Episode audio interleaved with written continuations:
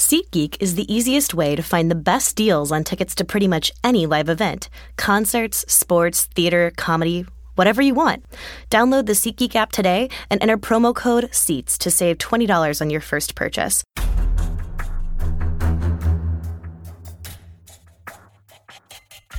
Hey, welcome into Sports Beat Kansas City, the sports podcast from the Kansas City Star. This is Rustin Dodd, the Royals beat writer at the Star, and today, uh, as we look back at the two thousand seventeen baseball season, we have a special guest on the line, uh, Bob Dutton, the former Star reporter and Royals beat writer for many years. Um, Bob just finished his forty-sixth year in newspapers and sports journalism, including his fourth at the Tacoma News Tribune. Uh, before that, he worked at the Kansas City Star from nineteen eighty-one to two thousand thirteen.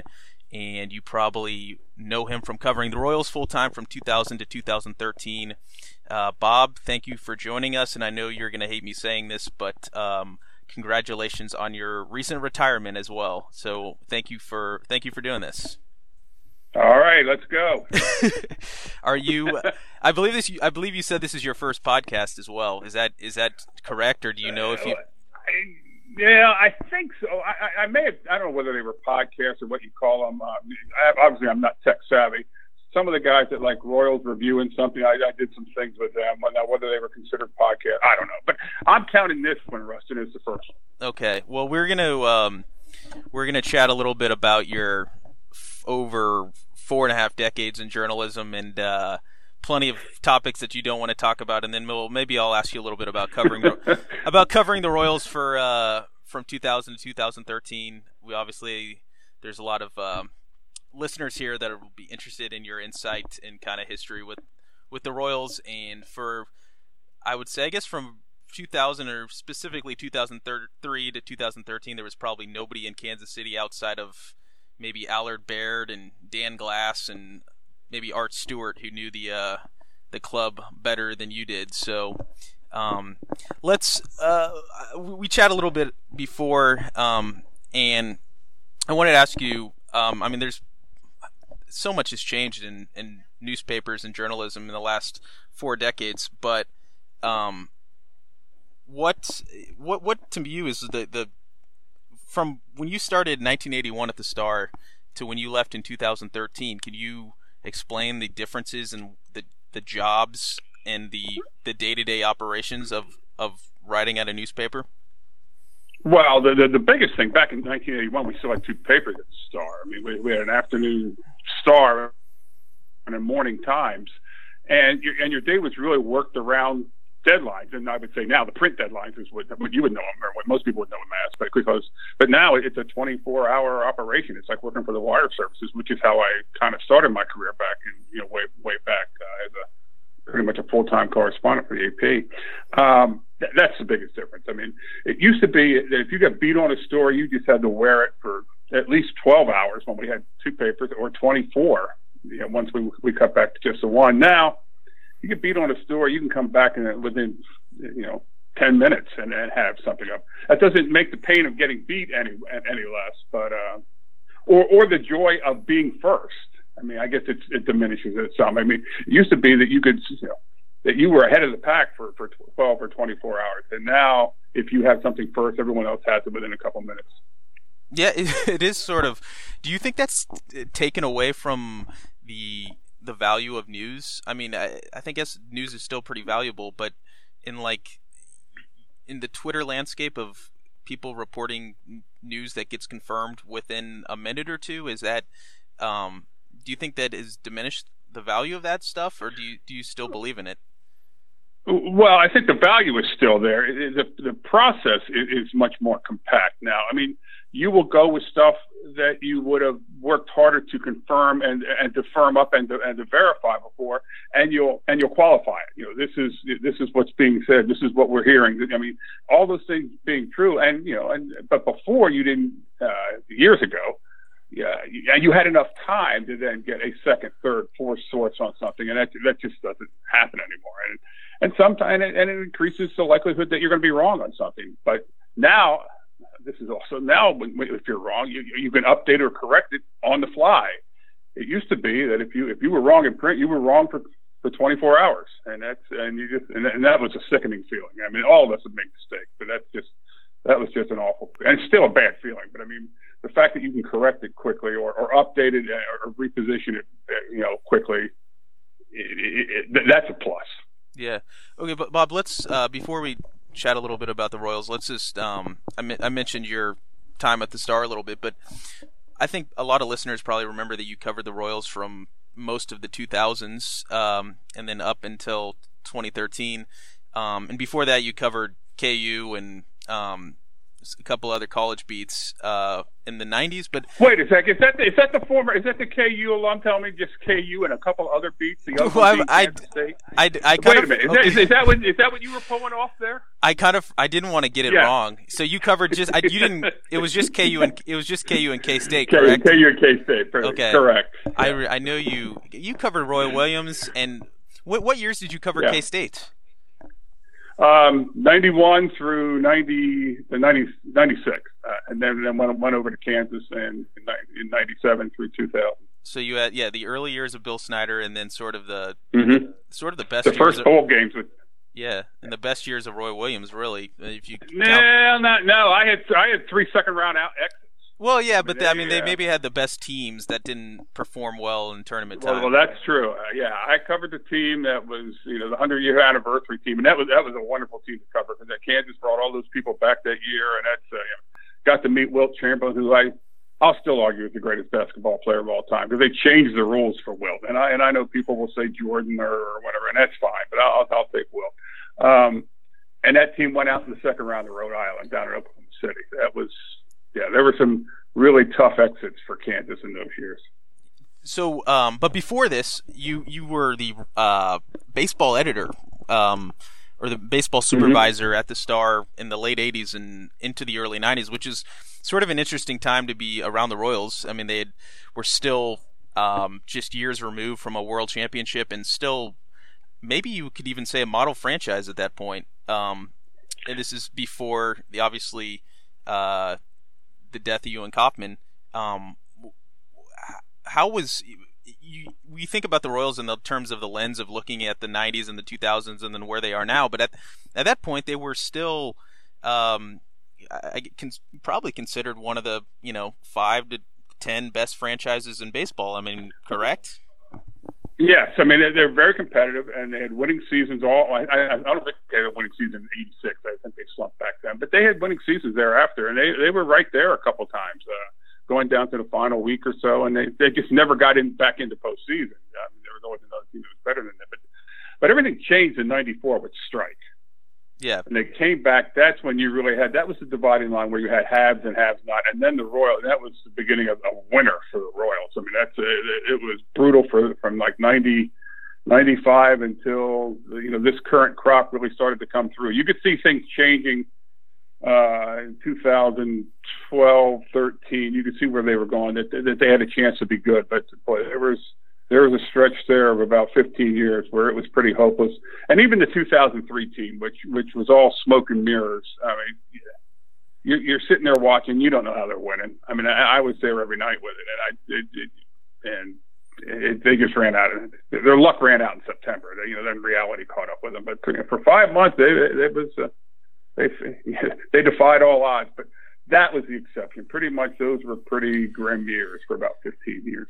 The the post-Strike Royals, I guess you could probably look at them in a couple of different ways in, in terms of the, the youth movements that they had. Um, but, I mean, the, the obvious one, obviously, is it starts with Johnny Damon and then um, Michael Tucker before they traded him for Jermaine Dye, and then they mm-hmm. Mike Sweeney came behind that. And if you look at sort of that late nineties youth movement, and we were talking off-air about how this current crop of Royals is about to be, if if not departing, at least they're going to be sort of split up and going different ways. Um, but that let's let's talk about that Johnny Damon, Mike Sweeney, Jermaine Dye, and then into Carlos Beltran era of Royals. Um, I mean, the franchise put a lot of on those guys and, and kind of thought of them at that time as the next wave. Um, obviously, the pitching never came, but when you look back at the way things transpired with that group, Um, and obviously the money maybe perhaps was not right there to keep them together, but what do you, why did that group not be able to get over the hill as opposed to, you know, what you saw under Dayton Moore? do you? I mean, do you have thoughts about this? Yeah, I, I mean, I think you, you've answered that question right there. They had no pitching. I mean, that, that team, and we talked about this off the air. I mean, that's uh, that team could hit. I, I think even now, if, if you open the Royals' record book, m- most of their hitting records are from that ninety-eight, ninety-nine through two thousand two era. You know, when they had you know, Sweeney, you know, Joe Randa the third, uh, you know, the outfield with you know Damon, Beltran, Dye, um, and. Those that, those guys could hit. I mean, and, and I can still remember Johnny Damon uh, saying that uh, you know, we, every game we win, we have to win three times because I mean they they just had no pitching. And as bad as the rotation was, and it was bad, the the, the bullpen was horrific. I mean that, that's it's the, it became much more fun to cover them, even though they were bad once they got Joaquin Soria, because then now, now this is a beat writer talking, and you'll be able to appreciate this if everyone else would. Uh, Then when they got Soria, I mean, the game was over when he got to the game. You could write, and you know, trying trying to get the game in, and you know, and deadline and everything. But but before, no lead was safe because that team could hit. They would come back from two or three runs down in the ninth, and a two or three run lead in the ninth was not, was not safe. I mean, you, it was it was you were rewriting right up until the end, and it was that, that was a challenge. Uh, but but to your basic point, they just they, they had no pitching. I mean, they just. You know, Jose Rosado had some moments. Paul Bird had one really good year. I mean, there was few and far between. It, it just, and the bullpen was, was beyond horrific. Yeah, I mean, that's sort of the era where I guess you could look back at all the first-round pitching guys. I mean, basically, until, and, and, yeah, until until they drafted Greinke um, in, I believe that was the two thousand one draft. That was the Moneyball draft. Um, Two. Two. two thousand two. two thousand two. Zach was two thousand two. Yeah. Um, yeah. Even then, though, I mean, that's uh, and and going up to modern day. I mean, the, the Royals are often now held up as uh, as, as the example of, of how you put together a, a pitching staff, you know, with, with a really deep bullpen and everything. They didn't set out to do it that way, Rustin. I mean, they, they were trying to build a rotation. I mean, they just kept moving guys back to the bullpen because they they they couldn't find starting pitching. I mean, that's a that's why Wade Davis went to them. They got Wade Davis to be in the, in the be in the rotation. Yeah. He, he couldn't do it. They drafted Luke Hochaber to be a number one starter. He couldn't do it. I mean, that's a, uh, it's they didn't set out to build a great bullpen. They set out to build a great rotation, and, and they they just didn't, couldn't do it. And uh, but it's interesting to see. I mean, I, and I think that's the Moneyball concept: is that you put your money where you know where resources are undervalued, and, and they put it in, into bullpen and uh, and speed and, and defense, and that's that's how they that's how they build a winner. Yeah, Bob, I got a question. Okay, so um, Carlos Beltran, I, let's let's actually I'm going to ask you about Beltran, and then I, I kind of have a, another question about the Allard Baird. Kind of the end of that um, regime, but Carlos obviously is in the back in the playoffs and, and will be in the American League Championship Series with the Astros. And I, I don't know if he's officially announced that this is his last season. Um, I don't know that he has, but I, I suppose it could, um, perhaps especially if they uh, go on and win the World Series. But um, is he the best uh, baseball player you've covered on like the local level? Of, of all your years? I mean, I, is there any, I guess maybe Robinson Cano now in, in Seattle or, um, you know. Yeah, I mean, where I would say, where, where I, would, I would say he he was a, a legit five tool player when he first came up. I mean, maybe four and a half, maybe the arm wasn't ultra superior, but, but a good arm. Uh, but a, and five tool players are true five tool players are rare. I mean, the, the only other one I can really think of that the Royals have had is Amos Otis. I mean, that's uh I mean, as great as Brett was, I mean, he he was he didn't have all five tools. I mean, that's a um, and, and he's by far and away the best player in, the, in franchise history and in Hall of Famer, all that stuff. But but yeah, Carlos Beltran had all five tools, and I can remember when he was a rookie, and and Damon and Dye, and they were just starting to really becoming recognized as, as stars, or, and, and they both said that, you know, that Carlos Beltran had far more skills and, and was, would easily be better than either one of them, and they were right. Yeah. And you you can probably speak to this better than most. I mean, nowadays, Carlos's sort of reputation is sort of the elder statesman in the league, and he's taken on a kind of very public uh, voice speaking on behalf of, of Latin players. And um, but he was not like that, right? I mean, he he was when he when he came up, he was sh- kind of quiet and shy, and it was tough to, um, you know, he he had the reputation of, you know, perhaps not caring because he, everything came so easy to him. But that maybe was maybe was not right, you know, like the, the right perception. Um, what do you? What was early Carlos Beltran like? Well, the, the skills were evident, uh, and he was he was always sort of a sensitive guy, and you and you can see that, and it comes now across as being heartfelt, and that's probably what it was at the time too. But but uh, but introspective and, and, and very bright, and but yeah, the, the language problem, you know, la- the language issue was a, a bit of a problem, and and he and he was quiet. I mean, he wasn't outspoken, demonstrative. And the thing with him, yeah, he had the same reputation of being, you know, too cool and not caring that Alex Gordon had for a long time. And with and the difference was with with, with Carlos, and, and, and it was un, it was untrue with, with Alex as well, as, as people there would know now. Uh, but with Carlos, he made everything look so easy. I mean, he, and it looked like he wasn't hustling at all. I mean, and you didn't really. He was a glider. I mean, and, and you wouldn't. You didn't realize how fast he was until you saw like a, a guy on second and, and him hitting a ball into the gap, and and the way he would just be picking up ground on the guy in front of him. I mean, that's uh, it's, I mean, he, him. I still think Willie Wilson first, you know, home to third on a triple is, is the most exciting thing I've ever seen. And, and and but but Willie looked fast. Carlos was probably just about as fast, but he didn't look it. It, it there was just a, a glide to it, and uh, and. And yeah, that got misconstrued a lot with, you know, he's not he's not hustling, he's not running hard, and that just wasn't true. Yeah, I just pulled up, okay, I just pulled up his baseball reference page. Um, I'm just so he's a for his career two eighty, three fifty on base percentage, four eighty-six slugging. That's a little bit higher than I thought. So four thirty-five career homers, five sixty-five career doubles, uh, over fifteen hundred R B Is. twenty-seven hundred hits. It, do you feel is he um, a first ballot Hall of Famer? Do you feel like he's maybe a guy that will take a couple of times to get in? Is is he a Hall of Famer? Do you? Will, will, do you he's certainly a Hall of Fame candidate. And I mean, I don't, I don't think of guys in terms of first ballot or not. I mean, yeah. Either you're a Hall of Famer or you're not. Here's an interesting question though. If you're looking at that page, I think he, he had five and a half seasons with the Royals, so five full seasons and. His second season, and check me if I'm wrong, I mean, two thousand, he was sort of hurt. That was the year he was hurt, after that rookie of the year season. So if you throw the, if you throw the season where he was dinged up out, and just look at his four full seasons, one hundred runs, one hundred R B Is. He has four of those seasons. I don't think now, this uh, my my memory here is from when I was covering the Royals, so that maybe this has changed, but at the time, when I left, I think the only other person with more than one one hundred season was Brett, and he had two. Beltran had four in five full years. Yeah, it's, it's Carlos Beltran, a Royals Hall of Famer. Well, I, I think his he, best years were with the Royals. Well, I think he's certainly a Royals Hall of Famer, and yeah, yeah. Um, well, but, but when people talk about that, they don't they don't think of it. Some people may still think of him as a Royal, but his best years were with the Royals. Johnny Damon, you look at pull his page up. Johnny Damon's best years were with the Royals. Yeah, I now, th- that's not where, that's not where he got the rings and everything, but his best years. We're in Kansas City. I think I think Johnny Damon and, and Beltran are probably Royals Hall of Famers. Now they they put Sweeney in a few years ago. I think he was the last player. Um, but I don't know that there will be another.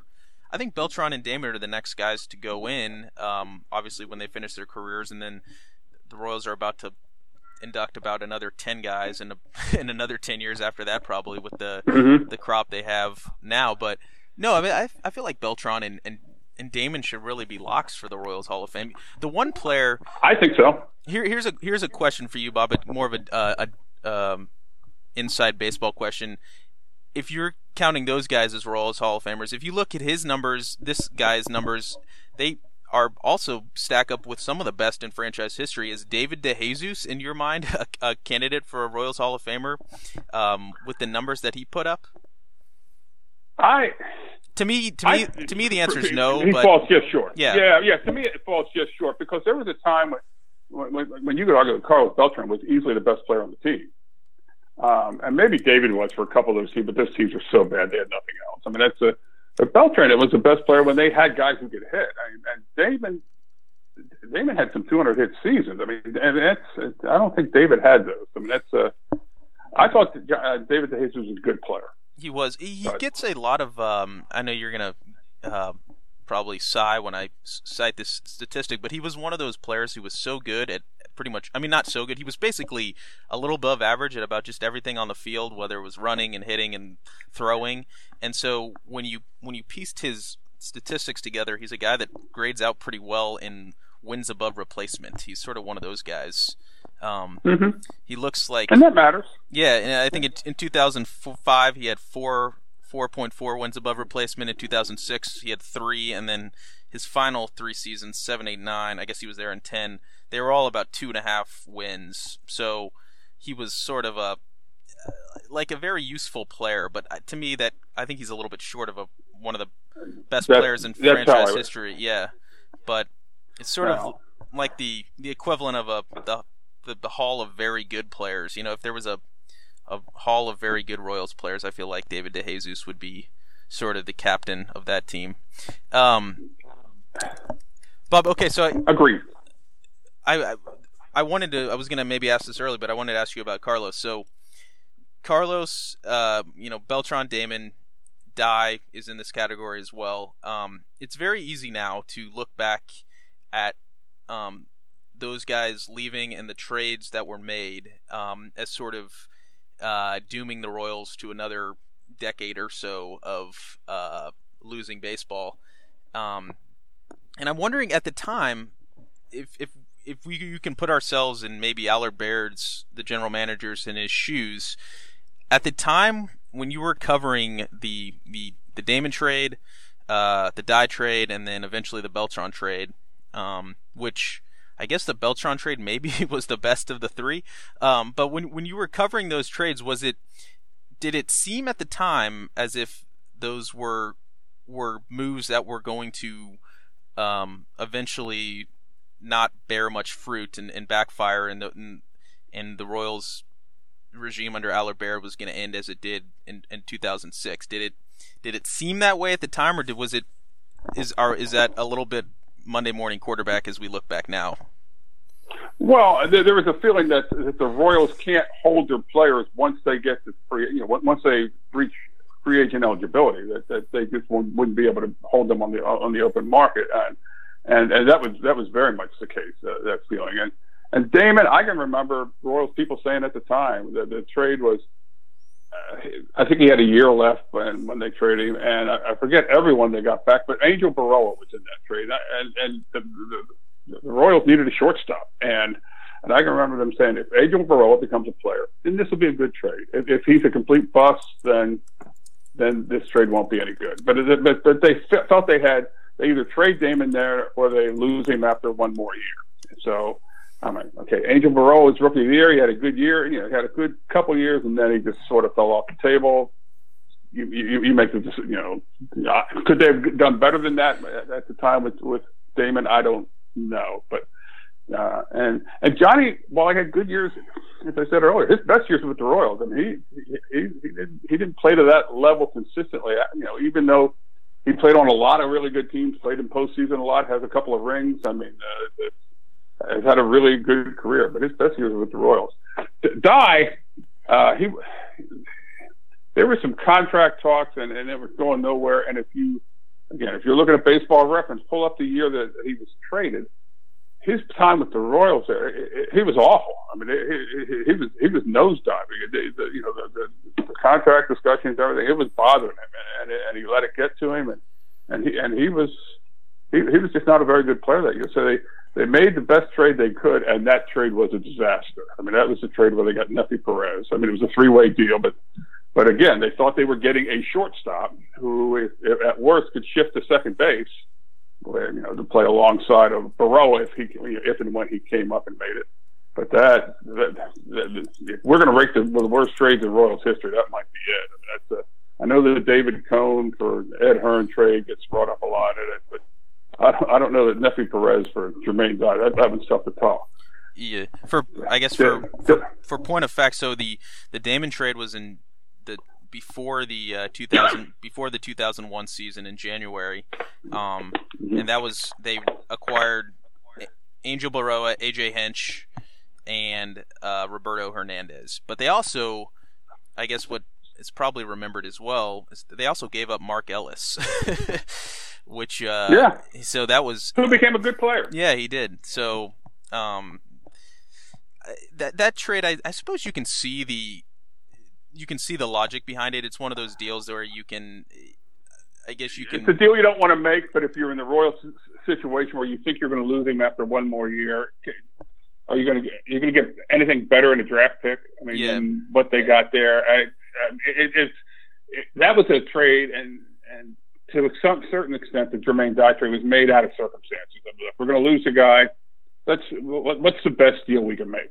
Now, the Beltran trade, um, there are a couple of things here. Uh, Beltran wanted to stay. The, the Royals had a, a deal negotiated with him. They went, they went around Boris, and, and, and Beltran talked to him. They had a deal in place for three years for twenty-five million dollars, and I forget what year it was, but I think it would have bought out his last year or two of arbitration eligibility in the first year of free agency, is what, what I'm remembering from memory. Now, I may be a year off there. Maybe it was one year of arbitration, two years of free agency, but I think this is two years of, the final two years of arbitration, first year of free agency. Way under the market deal, and uh, three years, twenty-five million dollars, and they took it to uh, to the up, upstairs. And Dan Glass said, "Well, get him to sign for twenty-four million dollars." Well, and the argument was, "Hey, he, this is still way under the market. Hey, if he wants to stay, he'll stay for twenty-four million dollars." Well, they took it. Okay, well, what are you going to do? Dan's the boss. They took it back to Beltran, and not surprisingly, he was ticked off, and he broke off negotiations. And and uh, I think this was before the two thousand three season, and um, so then the Royals tried to, you know, to trade him because they knew the same situation, they're going to lose the guy after, you know, another year, and they had hit a trade virtually in place in, in spring training two thousand three with the Rangers. They were going to get Michael Young, um, Hank Blalock, and I there's somebody else, and I think uh, a center fielder or an outfielder, I forget who it was. And the Royals were also going to give up some minor leaguer or whatever. But and, and that's what they were discussing, though. I mean, the, the, the final couple pieces. But the, the basic deal was Blalock and Michael Young for Beltran, and then a couple pieces to match up, sort of like the Shields for Will Myers trade, yeah. where that was the basic framework, and then they had to figure out some other pieces. That's where they were. And that's when, um, in, in March, Beltran pulled the oblique, and he was going to be out six weeks. Because an oblique injury is always six weeks, six to eight weeks, no matter what they say. And, and so both sides backed off. two thousand three is when the Royals got off to that great start. Beltran came back, was playing well, so that cooled all the trade talk. But that trade, that trade was going to happen. I mean, it was they, they were they were negotiating the last final pieces of that. And then, of course, two thousand four, the team imploded, and they just traded him to, you know, the three-way deal that sent him to Houston, and. Um, And that didn't work out so well either. But they, they could have had him for three more years. He wanted to stay. So that would have uh, it would have been two extra years after his final arbitration year, or it would have been just one extra year. After I, well, I, I I think I think Rustin, again, I'm doing this part from memory. I think the three years covered his final two arbitration years, and his first year was bought out the first year of free agency. It's how I'm remembering it. I mean, if I was I don't know what the standards are on a podcast. If I was writing this, I would go back and do a little bit more. I would go back and do a little more research to make sure that that my memory is correct. If you know what I'm saying? Yeah. Um, but but that's but I know it was three years. Three years for twenty-five is what they what the two sides agreed to. They took it to, to ownership, and Dan said, "Well, go back, tell them that, that we wanted three for twenty-four," and that's when Carlos said, "Screw it, I'm not doing it." Okay. Um. Let's let's talk about Zack Greinke as long as we're in this sort of era of Royals, because Greinke debuts, um, I believe, in two thousand four, so right in Carlos Beltran's um, final half season with the Royals, um, and then yeah, I think I think is that I right? Think he had already the trade had, I think the trade had already gone down. You, yeah, you, you have to check because Zack debuted in Oakland, and I forget there, there was something jacked up there too, but they were they had to add him to the roster and. Uh, I forget who I had to send down, but whoever was the uh, traveling, the official who was traveling with the club didn't get to the clubhouse in time in Oakland, and, and so Zack was basically waiting outside because he couldn't be at it. I mean, he was basically waiting outside for them to tell. He wasn't even in the clubhouse. He was waiting for them, to, the, the Royals, to tell whoever was going down that he was going down, and then come in and tell Zack that, okay, yes, you've been at it, and, and you're starting today. And my, my memory there is that he went out and pitched five innings against the A's and turned over a lead. And the Royals gave the game away late. I think Affeldt gave up a homer in the ninth inning and to Eric Chavez, I think. And then the A's won it next inning, so, which pretty much summed up the Royals of that era. Yeah, the so Zack Zack debuted May twenty-second of two thousand four, and the, the Beltran trade was June twenty-fourth of two thousand four. So okay, did, well, there did, was a, okay, a little bit of overlap then. Okay, they overlapped okay. for a month. Um, but I'm gonna hear. I've got the I've got this open, so I can tell you what happened in his debut. Let's test your memory. Uh, Zack in his debut, uh, two earned runs in five innings, gave up one home run, um, and then. Uh, Jeremy Affeldt did have a blown save in that game, um, and then give up a give up a homer in the ninth, or give up a, or was it a double in the ninth? Uh, let's see here. He gave up. Yays. Let me find. Chavez it. is in there somewhere doing something. Yeah, Eric Chavez hit a home run in the ninth inning off Jeremy Affeldt. Although I think it was a, yeah. I think it was just a game tying home run because then the, right, and they won in extra innings, right? Or did they? Yeah, the the A's won in the eleventh. Walk it off in the. Yeah, against uh, Scott Sullivan. Scott, oh yes. So, good. That's pretty good. That was only thirteen years yeah, ago. Yeah. yeah, a lot of games ago though. Indeed. But what would Zack um, is an, is another guy that I guess when it's all said and done, said and done, he might have a borderline Hall of Fame case. Um, I think he's got to he's going to have to be durable for the next three to four years and compile some statistics to, to probably really be there, but he's probably got a similar to like a Mike Mussina type career with maybe without the wins at this point. But um, early Zack Greinke is uh, had to have been fascinating to uh, cover those first couple years um, into his kind of uh, mid two thousands um, kind of episodes. I don't know the the right way to put it, but um, Those those first couple of years when he was up there at in age twenty and twenty-one, um, what was he one of the more fascinating guys to cover at that point? Uh, he's easily the most fascinating person I've ever covered in forty-six years. I mean, by, I don't know who second is, but Zack is by far and away the, the most fascinating guy.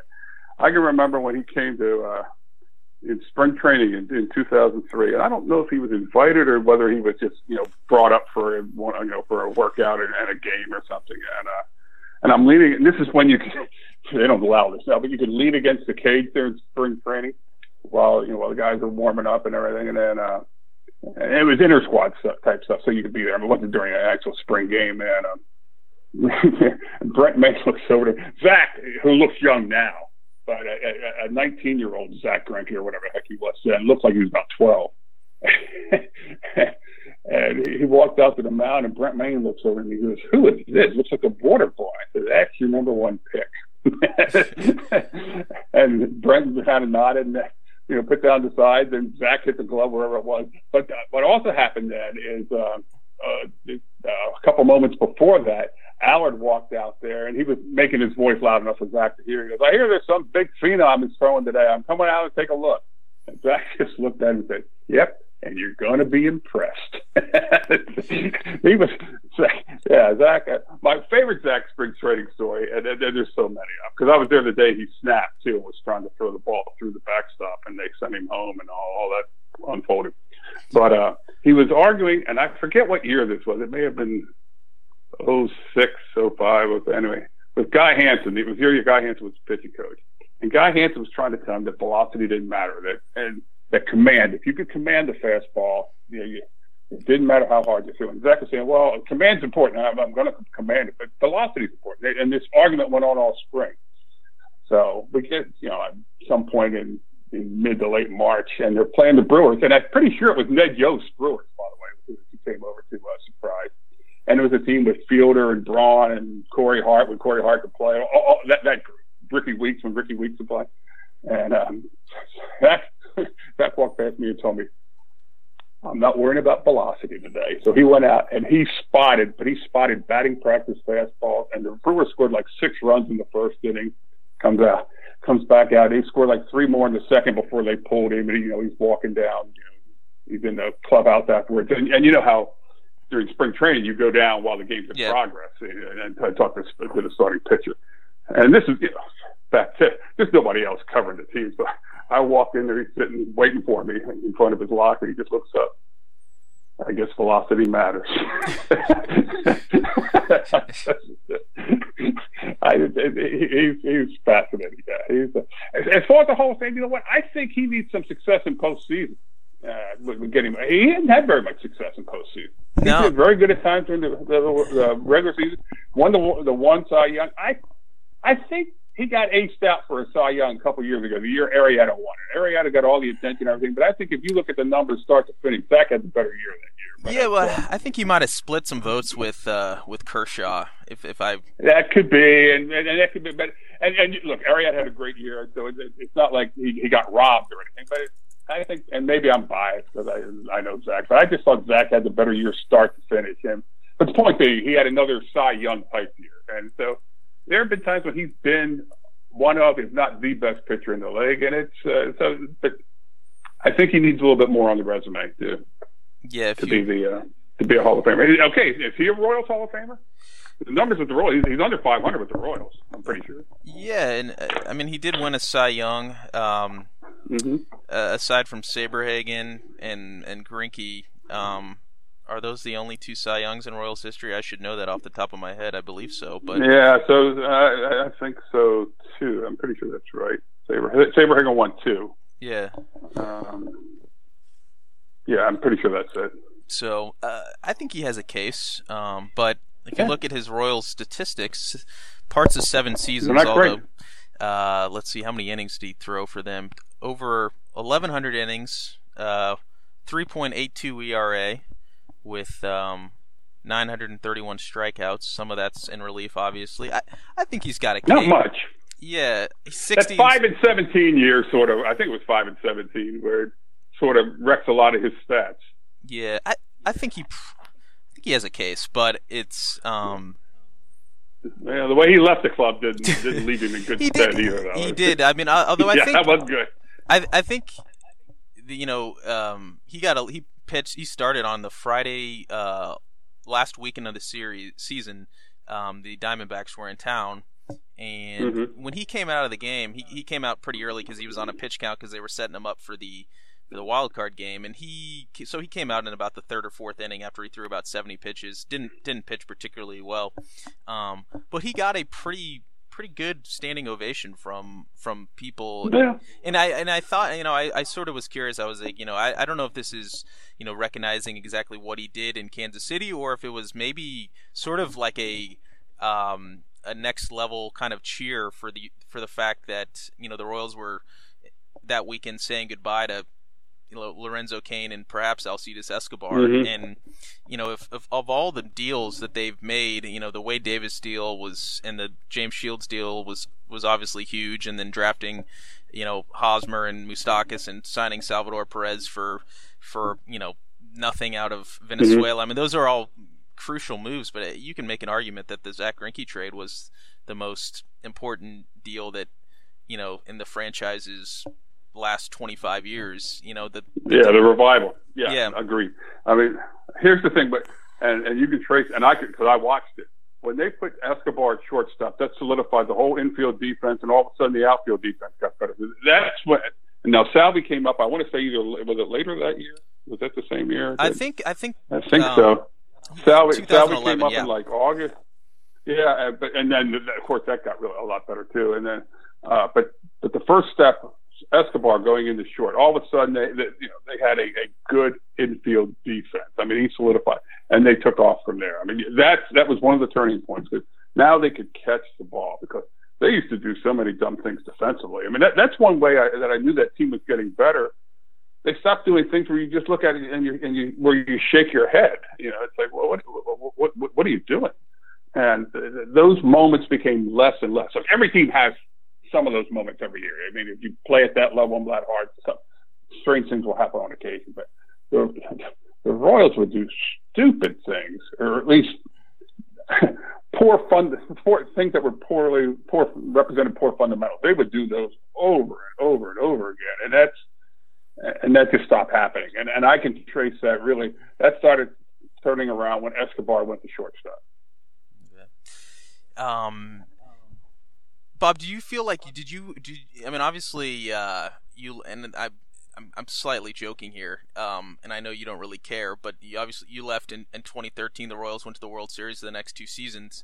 Um, w- when you left, though, did you have an inkling that hey, this this thing? I mean, they they they fin- had the winning season. Oh, yeah. They had the winning season in twenty thirteen.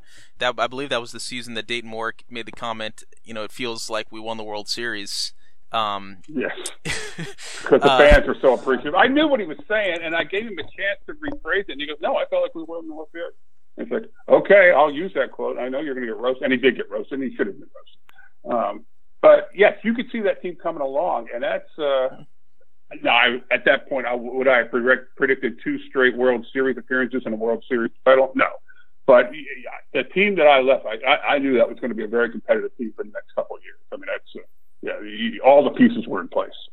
Yeah, uh, let's Bob. Let's wrap up uh, on this. And I, when people ask me this question, I I tend to hate to answer it, and because I never, you know, you, you never know exactly. There's never a great answer, and, and sometimes the answer is not exactly what they're looking for. But I'm wondering, um, in your time covering the Royals, whether the, I guess you could go non-Royals as well. Um, who are maybe who are the two or three Um, best players you've covered, whether that's guys that were incredibly helpful in, in terms of, of being insightful with answers, and, and or just guys that were incredibly fascinating to to write about and to watch, and um, you know, who were the most enjoyable guys that you uh, enjoyed covering? Well, uh, no, no, that, that encompasses a whole lot of things. I mean, if you're talking the best players I ever covered, I mean.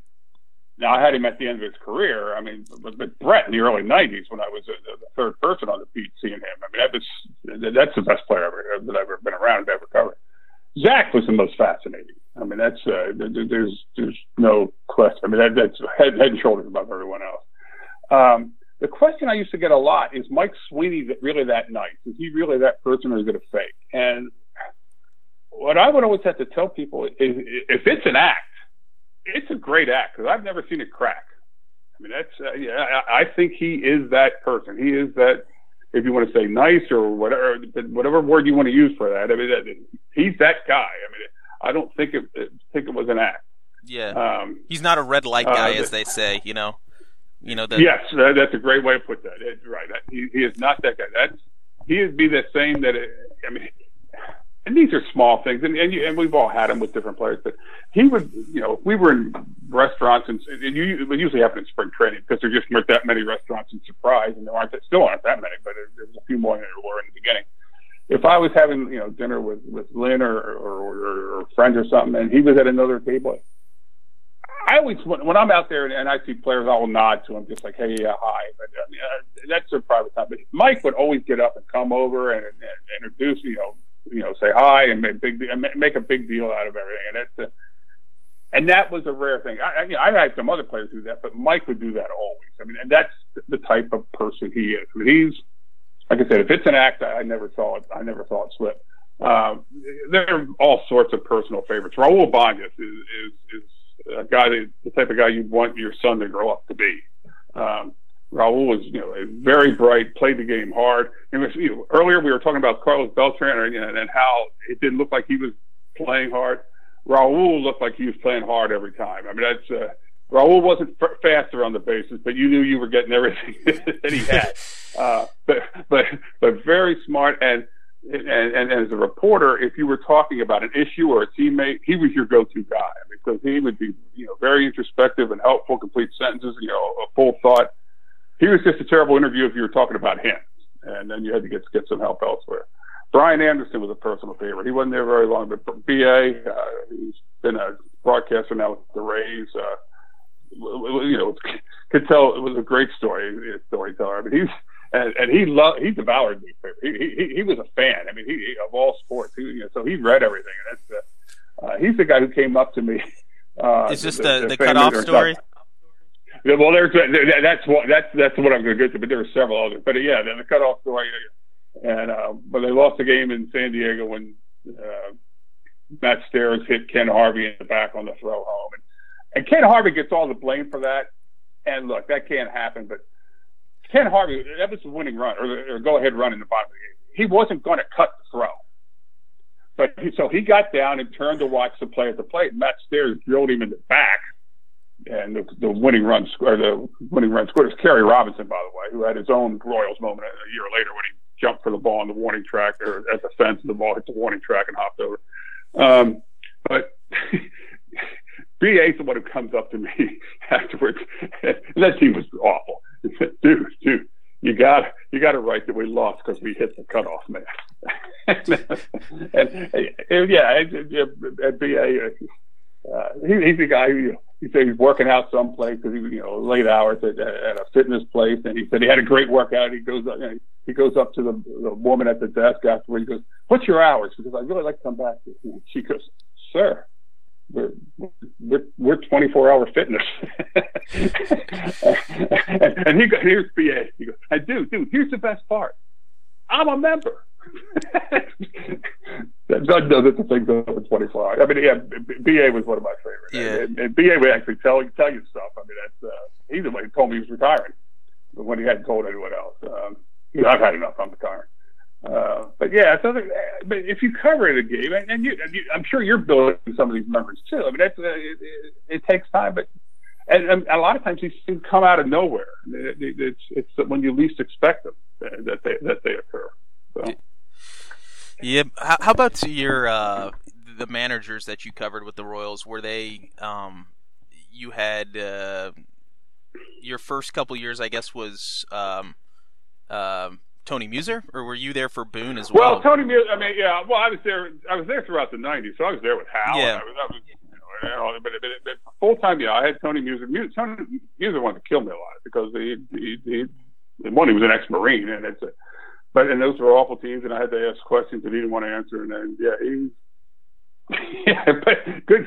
It always, but it was in a professional sense. And and I always thought when when when they get mad and swear at you, then, then you're getting the real person. I mean, if they're if you get the you know the red light version of the guy where everything's smooth, and then then you're not getting the real guy. But uh, but I always wanted to see what type of manager Tony Muser would be if he had a good team. I I think he would have actually been a good manager. Uh, He did not have good – well, he had terrible pitching staff. But hitters under Tony, hitters got better, and he was, he had been a hitting coach. I mean, I mean, all all those guys that we talked about earlier, they they got better while Tony was the manager. He just he just had nothing in the bullpen. Uh, then I had Tony Pena, who had all the you know, miracles for two thousand three and for five months, and then it just didn't work. And um, but. Yeah. I, I, I, so I, I thought Tony would get another job. I thought being with the Yankees and some of their success would basically rehabilitate him and he'd get another look someplace, and it just hasn't happened. Uh, Buddy, Buddy was fun to be around. Um, and Ned, here's the here's the story. Two two quick Ned stories. Uh, Foxworthy, I assume, still comes around a lot. Is that correct? Yeah. Well, no, somewhat, okay, sometimes, know? But yeah, they're still good friends. Uh, okay, I mean, they're neighbors, and you know. And farms or ranchers or whatever he's calling it these days. He seems to use both terms and gets mad at you, whatever term you use, good correction. Um, but they're neighbors in, in Georgia. And Foxworthy, I remember talking to him once, and he told me that Ned was the funniest guy he ever been around. And I thought that was Foxworthy making a joke. And I just started laughing. He goes, no. And he turned serious. No, I'm serious. Ned is the funniest guy I've ever been around.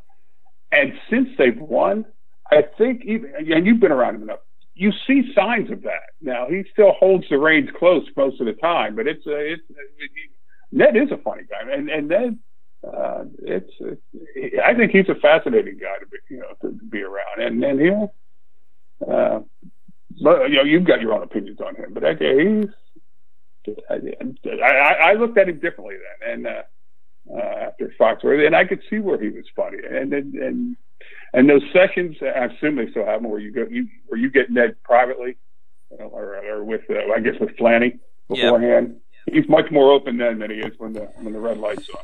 But he'll yell at you then.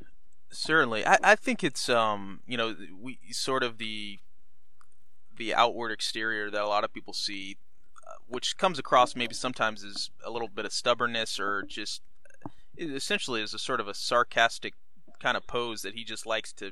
to hold in public, and and I think that like a lot of it is actually more humorous than people maybe realize, if that makes any sense. You know what yeah. I mean? Like, yeah, he's yeah, he's he's old school in that sense. Where they, I think, like he's sort of I used to. I think he's sort of pick on each other. Yeah, so, I think he's sort of in on the in on the the joke sometimes, um, mm-hmm. more than more than people maybe realize in print, or even if they just hear it, you know, on the radio or see the you know the, the, yeah. the thirty you, seconds. You got to be around it. Yeah, I know I've told you this, but but other people there. Uh, Ned was the one person all those times, you know, through all of that, when everyone was starting. I even heard doubts from Dayton and everything. I don't. I think this is going to work. I mean, you know, you talk about the process. I mean, I think we're doing it the right way and so forth. The only person who I never heard slip was Ned. Ned always insisted that it's going to work. It's, and this team is going to win, and when it turns, it's going to turn quickly, and it's going to turn big, and we're going to be good for a while. And the story about this, and I think you've written about this, and I know you and I have talked about it. Uh, goes back to, I want to say two thousand, early two thousand thirteen, and he's in a meeting in his office, with, and there are four people there, and I heard this story from two of them, so I know it's true, or at least I believe it's true. I mean, so I got two sources, so two of the four. Uh, Ned, Dayton, uh, David Glass, and Dan Glass, and, and David Glass gets a bad rap, too. David Glass wants to win. I mean, that, he's, you can argue whether he put the proper resources in it or not, but very competitive guy. This is a guy who rose through the ranks at Walmart to become the C E O. I mean, he he wasn't part of the family. So, I mean, this is this is a very competitive guy. And, and he was t- sitting there talking about how watching this team lose night after night, just killing him. And he gets going on and on and on about it. And the other three just sitting there. And finally, David pauses and, and looks at him and says, and, and anyway, and David said, I just can't watch anymore. I mean, it's killing me. And he pauses and then Ned looks at him and goes, then don't watch, but we're going to be good. This is going to turn around. And, and Dayton said, I remember telling me that. He thought, I, he didn't know whether David was going to get fired at that moment or not, because, I mean, basically corrected the owner. And David, to his credit, just started laughing and nodded, and that and, and that broke the mood and everything. But I, I never heard Ned slip. Ned always believed that team was going to turn around. It, there was never any doubt in his mind. And he, of all those people there, he was the only one I could say that about. Yep.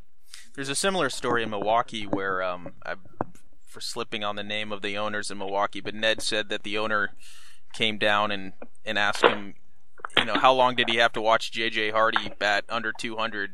Um, and Ned said, you're going to have to watch him bat under two hundred every day because he's he's going to be in the lineup every day. And that is, that's pure Ned. Yeah. yeah that, and that's, he believes in guys. And look, I know he said once, I've never been wrong well on something I believe this strongly, and I think he was talking about Moustakas when he said that in Kansas City. That was uh, that was uh, right around the time he talked about the third base tree. Um, but on these, he turned out to be right. He said Escobar was going to get it. He was right. He said Moustakas. He said there's too much there. I, I, I see too much. I know he's struggling now, but he's going to get it. He, and and those players responded to him. I can still remember there was a time in spring training, and and. You know, when he would walk, you know, they're throwing the ball around and everything before the workouts actually start, and you know, before stretching and everything. And he and I saw him once go out there and, go, and just go, hey, and sort of, you know, flip with his fingers so all gathered around. Every all chatter stopped. Not another ball was thrown. A lot of times, you know, like in basketball, someone will take one last shot or anything. There was never, there was nothing like that. Everything stopped. Everyone came to it, and that and that's one of those little moments that if you're not around, you don't see it, but. That was his team. I mean, that's what that told me that, look, these guys believe in him. I mean, that's, uh, it was like the time when he came back to work the day after having his, um, uh, gallbladder taken out. You know, he, he left practice early, like at two o'clock one day, and was back the next morning. And, uh, and Moustakas was the one that said, how, how do you not go out there and play for that guy now? How do you go tell him that you're hurting when this guy just had his gallbladder torn out and in fact you're working the next day? There was, There, there was, I think Ned was a big part of those teams. I don't, th- I don't think he gets credit for that. And something else that, I, and you know, while we're talking, I, I, as much as Kansas City fans appreciate that team, I still, still think even now they don't appreciate how difficult what they pulled off was and how, how special it was. Since the ninety-four strike, no team, no team that you would call a small market team has won the World Series. Very few have gotten to the World Series. People sometimes say the Marlins, but the Marlins, you know, you know, really tanked up, put a lot of money in it, and then tore it down afterwards. No real small market team has gotten. I mean, the Rays got to the World Series, but no team, and so the Indians got there last year. No small market team has won the World Series except the Royals. That's And I know people are disappointed that they didn't win another one or didn't get back there, but what they did was remarkable. And it's it, it's it's really a special, and I think it'll be special for a long time. And I think it will become more special as we get years away from it and people look back, and, and I think we'll appreciate it more. Yeah. I often wonder, you know, the Cubs winning last year for the first time in one hundred eight years, and obviously there's a whole lot of baggage there, but I, I do kind of wonder if you're grading on what was more difficult, you know, was it was it more difficult for Theo Epstein to win a World Series in Chicago after the the drought that they had had with the resources and the way he did it? I mean, obviously they did it the right way. Was it is that a more difficult job, or where the Royals were in the mid two thousands to to win a World Series in Kansas City? Um, I, I I almost feel like the latter. You know, the the job in Kansas City is is. I know that sounds crazy because the Cubs' history is what no, it, it is, does sound crazy. You're you're no, you're, you're absolutely right. So um, I, I I think I, that's like like. Go ahead. Well, I just, I mean, the, the Cubs' history is what it is, but I, I just feel like the, the accomplishment of, of winning a World Series in Kansas City compared to where the franchise was, um, is, you know, one of the more remarkable achievements in baseball of the last, you know, twenty to twenty-five years. I, I, I agree. I mean, it, it's like there have been people, uh, if someone came in now, and Nebraska's been down for a few years, and took Nebraska to the national title in college football. Look, okay, that's that's not quite the Cubs because, I mean, but, but it's the type of thing. Look, resources are there. They've been down, and it's taken them to the top. It's a very difficult achievement. I mean, or, or what, or, you know, what uh, Urban Meyer did at Ohio State. They were down some, and he, he took them to the national title. Or, or Saban at Alabama, they were down some, and they did.